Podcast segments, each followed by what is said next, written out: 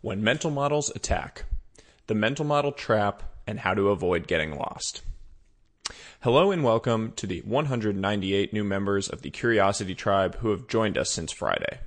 Join the 29,071 others who are receiving high signal, curiosity inducing content every single week. Share this link on Twitter to help grow the tribe. Today's newsletter is brought to you by M1 Finance. M1 Finance is an all in one finance super app, allowing you to invest, borrow, and spend on one easy to use, technology driven platform. I'm a huge fan of their smart dollar cost averaging features, which take the emotions out of your investment process. M1 has low minimums and offers smart auto invest, zero commission trades, and so much more. I love the platform and know you will too.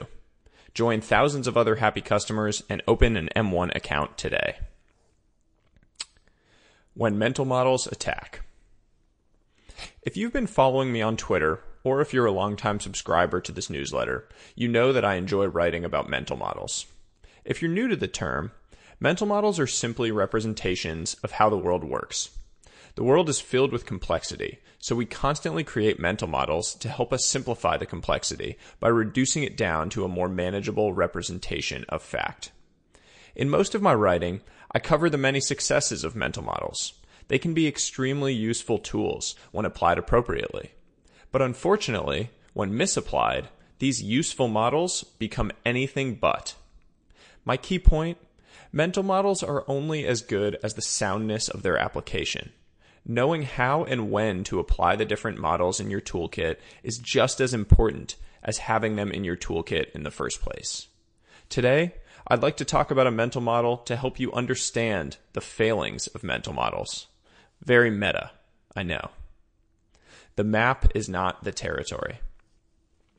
The map is not the territory is a core foundational mental model for assessing and understanding the applicability of mental models. It's a critical addition to your decision making toolkit.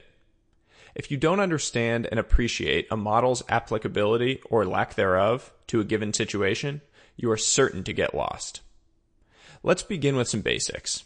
First off, for the purposes of this piece, I will use the terms map and mental model interchangeably. Both terms can simply be thought of as representations of reality. They take the complexity of reality and reduce it down to something more manageable. Because of this reduction in complexity, they enable faster, higher powered decision making. But there are two potential problems.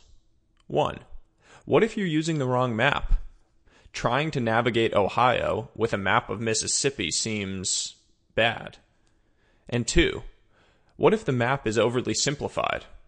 Trying to navigate a 100 yard stretch of the Amazon River rapids with the map of the entire 4,000 plus mile river also seems bad. In both situations, the map, your mental model, is not an accurate, helpful representation of the territory the problem you're looking to solve. Pushing forward in spite of this would be dangerous, perhaps even deadly, in the case of the Amazon rapids. The map is not the territory can be thought of as a simple, intuitive reminder or mantra to constantly understand, evaluate, and critique the validity and applicability of your mental models to a given scenario. A bit of history. Where did this concept, of the map, the territory, and their potential mismatch originate? Well, the general concern has been around for centuries. Explorers have long known about the dangers of over reliance on maps when venturing into new territories. All were aware that early cartographers took certain liberties. Claudius Ptolemy, the famed Roman mathematician, astronomer, and geographer, was known for filling in the blanks on his maps with reckless artistic license. Basically, if he didn't know what went into a blank area on the map, he just made it up. As you can imagine, these maps had limited usefulness. They were not accurate representations of the territories they were intended to simplify. The concept was popularized as a mental model by Polish American mathematician Alfred Korzybski in 1931. In a paper on mathematical semantics, he cemented the concept by dictating two related critical points. One, a map is not the territory. Two, a map may have a structure similar or dissimilar to the structure of the territory. both of those points in quotes. In simple terms, one, maps are representations of reality, not actual reality. And two, the quality of this representation of reality can vary greatly. Korzybski was pointing out the risk of relying on maps too heavily and the importance of having awareness of their quality and limits. Let's look at a hypothetical example. How does this apply to your life? The world is complex. To process this complexity, you create and use mental models and maps, simplified representations of complex reality. But if you're using a flawed map, you're going to get lost, or worse. Let's look at a fictional example to bring this to life. Imagine you're the CEO of a widget company. Everything's great. Your market is expanding, your business is growing and stealing share from competitors, your stock price is soaring, life is good, you've made it. But then, a crisis. The Consumer Product Safety Commission, a government agency, issues a formal report calling one of your widgets a safety hazard. Sounds like what happened to Peloton. You snap into action, ordering a halt of production and an immediate product recall. You launch an investigation into the safety risk. The investigation quickly finds the issue, which is relatively minor. You work with your team to correct it and begin production again. It's a hit to the financials, but not a debilitating one. The fast action minimized the damage. You're lauded for your response. The financial media holds you up as a gold standard. You go on CNBC and tell the world how other CEOs can adopt your incredible crisis response strategy when they encounter their next crisis. Reflecting over a glass of wine, you pat yourself on the back for a job well done. Consciously or not, you've created a mental model of how to manage a product crisis. The model?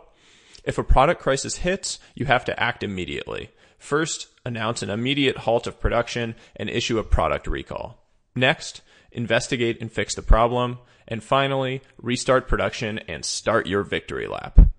Simple, right? You settle back into your regular day to day as CEO, hoping you'll never have to encounter a similar crisis, but knowing you are prepared if you do. Two years later, a blogger posts a piece accusing one of your widgets of being environmentally harmful. It starts to circulate on social media and makes its way onto your desk. Here we go again, you sigh. But you have a mental model for just this situation. You proceed accordingly. Halt production, issue product recall, investigate and fix, restart production, CNBC victory lap, right? As it turns out, your investigation reveals that there was no merit to the accusation. Your widget was perfectly fine. The preemptive production halt and recall were seriously damaging to your company's financials, particularly considering they were executed on the basis of a baseless claim. You're condemned for your response. The financial media drags you through the mud. No CNBC victory tour this time. Jim Cramer says you are the least capable CEO in the Fortune 500. But what happened here? You applied the same model in each crisis, but the result was very different. The issue, which may feel obvious, is that you applied the same model in dealing with an accusation from a blogger as you did in dealing with a comprehensive report from a government agency. The map you created in the first crisis was not an accurate representation of the reality of the second crisis. The map was not the territory, so the map was rendered useless. Without proper assessment of the applicability of your mental model to the situation, you wound up lost and damaged. Humans have a tendency to overapply mental models after we see them work. It's hardwired into our genetic code. You were a victim of this tendency. So, what are a few areas where we see this mental model in action? Business and startups. The business world is a fertile breeding ground of misapplied maps and mental models.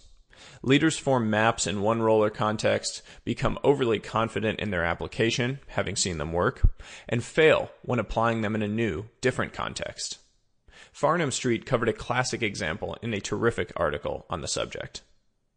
Paraphrasing. By most accounts, Ron Johnson was one of the most successful and desirable retail executives by the summer of 2011. Johnson's success at Apple was not immediate, but it was undeniable. By 2011, Apple stores were by far the most productive in the world on a per square foot basis and had become the envy of the retail world. With that success, in 2011, Johnson was hired by Bill Ackman, Steven Roth, and other luminaries of the financial world to turn around the dowdy old department store chain J.C. Penney. The situation of the department store was dour. Between 1992 and 2011, the retail market share held by department stores had declined from 57% to 31%. The idea Johnson had was to take the best ideas from his experience at Apple great customer service, consistent pricing with no markdowns and markups, immaculate displays, world class products, and apply them to the department store. The idea failed almost immediately. What went wrong in the quest to build America's favorite store? It turned out that Johnson was using a map of Tulsa to navigate Tuscaloosa.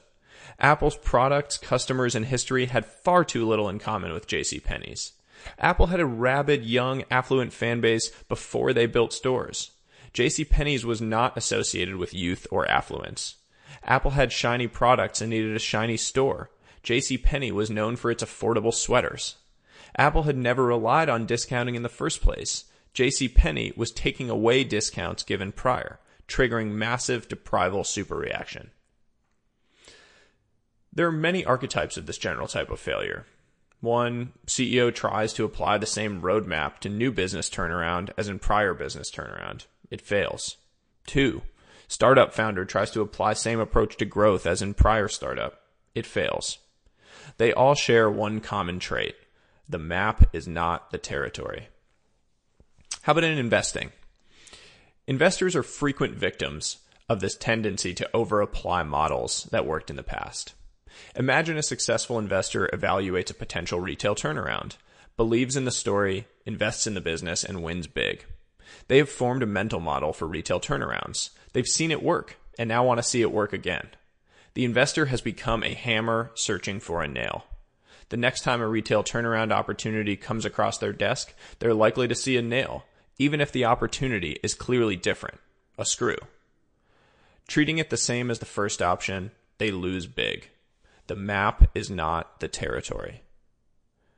So, how to avoid getting lost? The study of mental models creates an inherent tension between two concepts. Number one, humans create mental models to simplify complexity. They are useful when applied appropriately. And number two, humans have a tendency to overapply models that have worked in the past, leading to failures.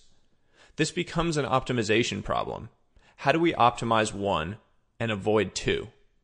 Awareness and constant reflection. Awareness. You have to be ruthlessly honest in assessing the validity and integrity of your mental maps and models as they relate to new scenarios. Think of your mental models as tools in a toolkit. As Trent Griffin pointed out to me on Twitter, having mechanisms to evoke these tools in the appropriate scenarios is the key. You don't walk around the house with a hammer in your hand, ready to strike. You find the problem, accurately assess it, and determine the tool in your toolkit that is best suited to solve it. And reflection. Reflect on your daily application of models, the hits and the misses. Harness a community for this reflection. Learning circles can be a powerful force.